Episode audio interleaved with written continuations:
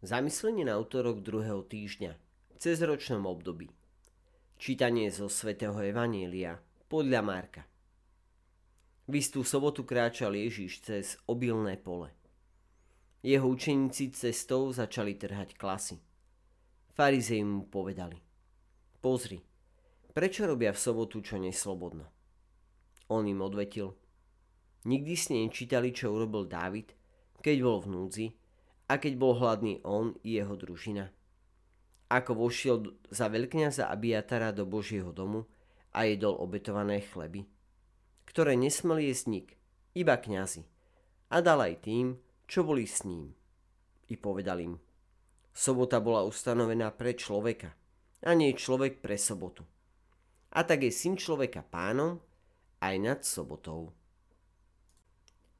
Tak ako včera, aj dnes – musí Ježiš bojovať s farizejmi, ktorí prekrúcajú Mojžišov zákon tým, že zdôrazňujú literu zákona a ignorujú jeho skutočného ducha. Farizeji totiž obvinujú Ježišových učeníkov z porušovania soboty. Podľa ich nepríjemných argumentov zbierať obilné klasy znamená žať. Zatiaľ čo mrviť ich v rukách znamená mlátiť tieto polnohospodárskej práce a asi 40 ďalších boli v sobotu ako deň odpočinku zakázané.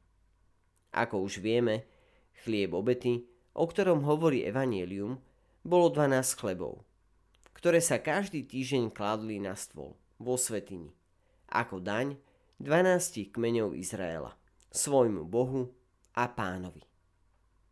Abiatarov postoj je ten istý – ktorému nás dnes učí Ježiš. Menej dôležité predpisy zákona musia ustúpiť tým najdôležitejším. Obradný predpis musí ustúpiť predpisu prírodzeného zákona. Predpis o odpočinku v sobotu by teda nemal mať prednosť pred základnými životnými potrebami. Druhý vatikánsky koncil sa inšpiroval predchádzajúcim príkladom, aby zdôraznil, že ľudia majú mať prednosť pred ekonomickými a sociálnymi otázkami, vyhlásil. Spoločenský poriadok a jeho rozvoj musia vždy pôsobiť v prospech ľudskej osoby. Ak má byť usporiadanie vecí podriadené tre- osobnej sfére a nie naopak. Ako to naznačil pán, keď povedal, že sobota bola stvorená pre človeka a nie človek pre sobotu. Svetý Augustín tiež povedal, miluj a rob čo chceš. Rozumieme tomuto výroku. Alebo dovolíme, aby menšie veci prevážili nad láskou, ktorú máme vkladať do všetkého, čo robíme. Pracovať, odpúšťať, opravovať, chodiť v nedelu na svetu omšu, starať sa o chorých, zdržia, dodržiavať prikázania. Robíme to preto, že musíme, alebo z lásky k Bohu keď by nám tieto úvahy pomohli oživiť všetky naše skutky láskou, ktorú nám do srdc vštepil náš pán. Práve preto, aby sme ho aj my mohli naplno milovať.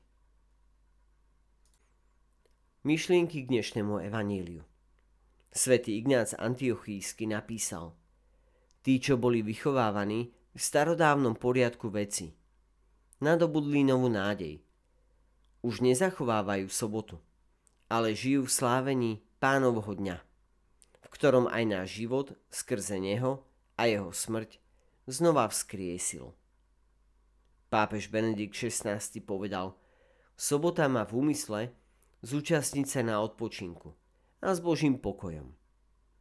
Keď však človek odmieta Boží odpočinok, uctievanie, vtedy sa stáva obchodným otrokom a katechizmus katolíckej cirkvi hovorí. Nedeľa sa zretelne líši od soboty, po ktorej každý týždeň časovo nasleduje. A pre kresťanov nahrádza jej obradný predpis. V Kristovej Veľkej noci nedeľa završuje duchovnú pravdu židovskej soboty a zvestuje väčší odpočinok človeka v Bohu. Veď kult zákona pripravoval Kristovo tajomstvo a to, čo sa v kulte konalo, zobrazovalo určitý aspekt, vzťahujúci sa na Krista. Tí, čo žili v starom poriadku veci, prešli k novej nádeji. Už nezachovávajú sobotu, ale žijú podľa pánovho dňa, v ktorom i náš život povstal skrze neho a skrze jeho smrť.